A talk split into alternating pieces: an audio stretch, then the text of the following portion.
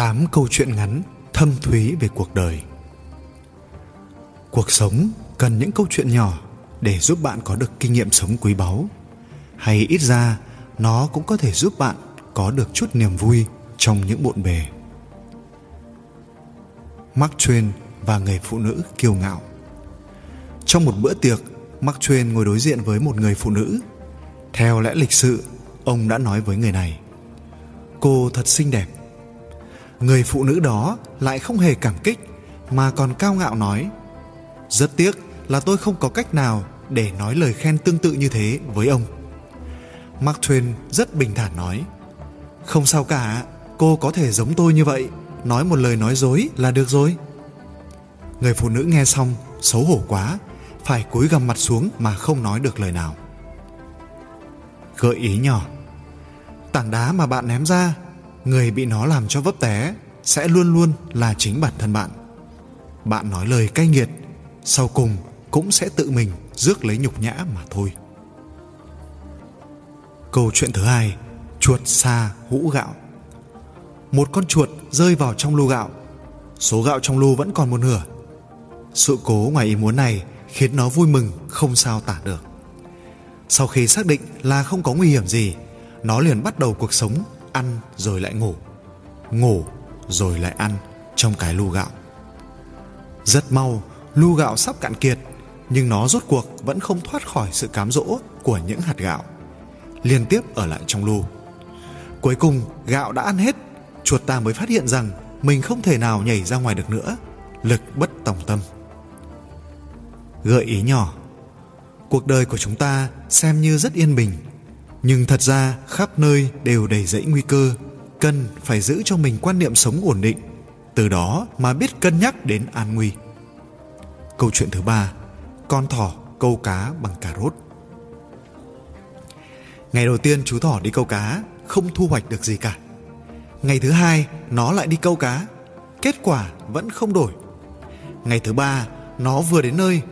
Một con cá lớn trong hồ nhảy lên, lớn tiếng quát nếu như ngươi còn dám dùng cà rốt để làm mồi câu cho cá, ta sẽ làm thịt ngươi.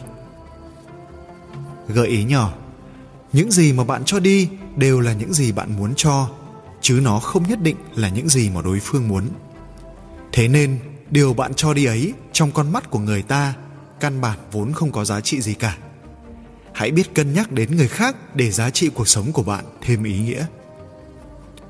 Câu chuyện thứ tư Bệnh nhân ung thư tưởng rằng cuộc phẫu thuật đã thành công. Tôi có một người bạn là bác sĩ, một lần anh làm phẫu thuật cho bệnh nhân ung thư. Sau khi mổ ra mới phát hiện chỗ bị viêm cắt bỏ không được. Anh đành phải may lại rồi đi giải thích tình huống với bệnh nhân. Bệnh nhân đó đến từ vùng quê, nghe không hiểu thuật ngữ y khoa, thế nên nghe xong thì vẫn tin rằng phẫu thuật xong rồi thì bệnh sẽ khỏi. Bác sĩ không còn cách nào khác đành phải để ông xuất viện. Một năm sau tái khám, bệnh quả nhiên đã khỏi hẳn, các tế bào ung thư đã hoàn toàn biến mất. Gợi ý nhỏ, tâm thái vui vẻ, lạc quan chính là phương thức phẫu thuật tốt nhất vậy. Câu chuyện thứ năm, nhân duyên vợ chồng. Năm đó, anh đang ngồi đợi bạn trong quán cà phê. Một người con gái bước đến hỏi anh có phải là người mà dì Vương giới thiệu đến để xem mắt hay không? Anh ngẩng đầu lên, nhìn cô một cái, bất chợt phát hiện đây chính là mẫu người mình thích. Lòng nghĩ thầm, sao không, lỡ đã nhầm rồi thì nhầm cho chót luôn. Thế là vội vàng đáp, đúng vậy, mời cô ngồi. Ngày kết hôn, anh liền đem sự thật này nói với vợ. Người vợ cười một cái rồi nói, em cũng không phải đến để xem mắt chỉ là mượn cớ để bắt chuyện với anh thôi. Gợi ý nhỏ, khi cơ duyên đã đến rồi thì đừng nên do dự mà hãy nắm chặt lấy nó. Câu chuyện thứ sáu, hoa khôi lớp xấu xí. Các sinh viên nữ công khai bỏ phiếu, bầu chọn hoa khôi lớp. Tiểu mai là người có dung mạo bình thường, nhưng cô đã đứng ra nói với mọi người rằng, nếu như tôi được chọn, qua vài năm sau, các chị em ngồi ở đây có thể tự hào mà nói với chồng của mình rằng hồi em học đại học em còn xinh đẹp hơn cả hoa khôi trong lớp cơ đấy kết quả là cô ấy đã được bầu chọn với số phiếu gần như tuyệt đối. Gợi ý nhỏ Thuyết phục người khác ủng hộ bạn không nhất định phải là chứng minh rằng bạn xuất sắc hơn người khác như thế nào, mà là cần để cho người ta biết được rằng nhờ có bạn mà họ mới trở nên ưu tú hơn và có nhiều thành tựu hơn. Câu chuyện thứ bảy Ông lão vứt bỏ đôi giày Chuyến tàu lửa đang chạy trên đường cao tốc Gan Hy không cẩn thận làm rơi một chiếc dép mới mua ra ngoài cửa sổ. Mọi người chung quanh đều cảm thấy tiếc cho ông. Bất chợt, ông liền ném ngay chiếc giày thứ hai ra ngoài cửa sổ đó.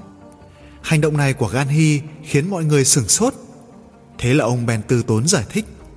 Chiếc giày này bất luận nó đắt đỏ như thế nào, đối với tôi mà nói, nó đã không còn chút ý nghĩa gì nữa. Nếu như có ai đó có thể nhặt được đôi giày, nói không chừng họ còn có thể mang vừa nó thì sao?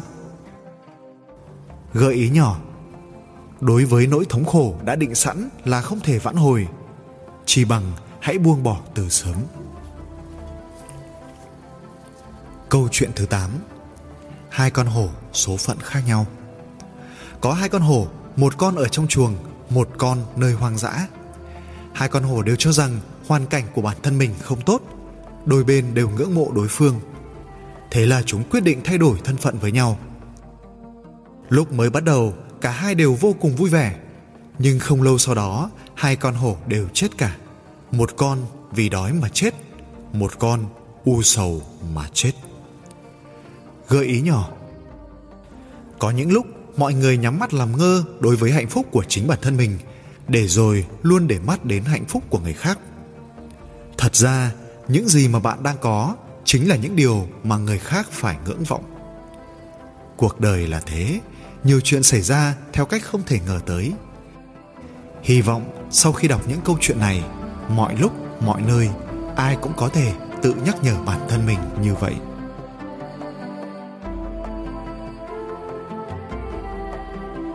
Cảm ơn các bạn đã theo dõi video.